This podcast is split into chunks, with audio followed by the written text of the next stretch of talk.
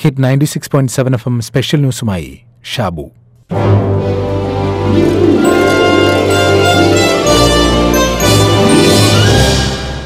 ലോക ബാഡ്മിന്റൺ ചാമ്പ്യനായ ആദ്യ ഇന്ത്യക്കാരി ഒളിമ്പിക് വെള്ളി മെഡൽ നേടുന്ന ആദ്യ ഇന്ത്യൻ വനിത രണ്ടായിരത്തി പതിനെട്ടിലും രണ്ടായിരത്തി പത്തൊൻപതിലും ഏറ്റവും കൂടുതൽ പ്രതിഫലം ലഭിക്കുന്ന വനിതാ അത്ലീറ്റ് എന്ന നിലയിൽ ഫോബ്സ് ലിസ്റ്റിൽ ഇടം പിടിച്ച പി വി സിന്ധുവിന്റെ ഒരു ട്വീറ്റിനെക്കുറിച്ചാണ് പറയാൻ പോകുന്നത്. ആയിരത്തി തൊള്ളായിരത്തി തൊണ്ണൂറ്റിയഞ്ചിൽ ഹൈദരാബാദിലാണ് പി വി സിന്ധു ജനിച്ചത്. അതായത് പ്രായം ഇരുപത്തിയഞ്ച് വയസ്സ്. എട്ടാം വയസ്സിൽ ബാഡ്മിന്റൺ കളി തുടങ്ങിയ സിന്ധുവിനെ സംബന്ധിച്ച് കരിയറിലെ ഏറ്റവും നല്ല സമയമാണിത്.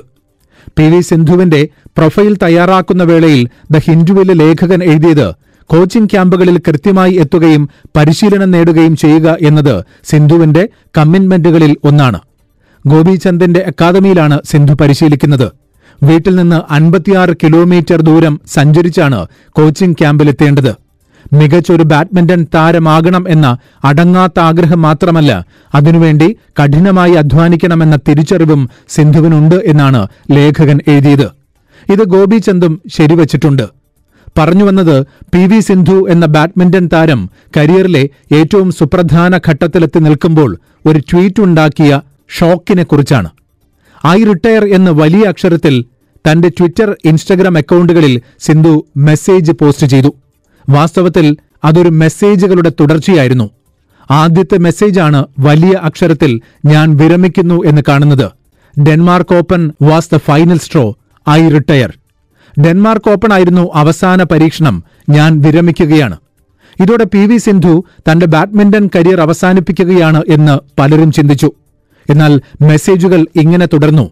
I have been thinking about clean with my feelings for while now.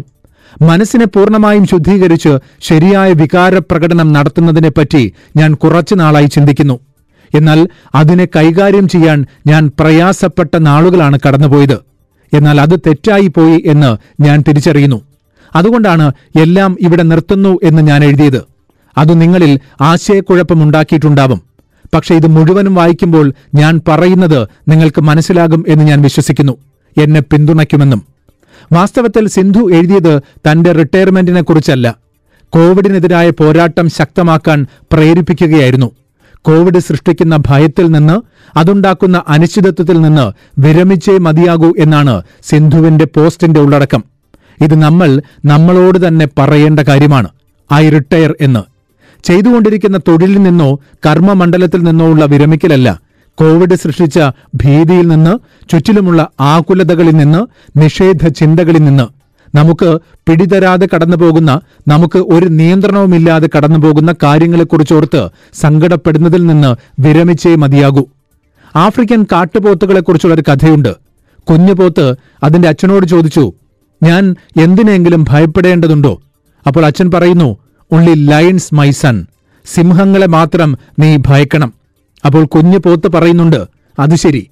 എന്നുവച്ചാൽ സിംഹങ്ങളെ കണ്ടാൽ ഞാൻ എത്രയും വേഗത്തിൽ തിരിഞ്ഞോടണം അല്ലേ?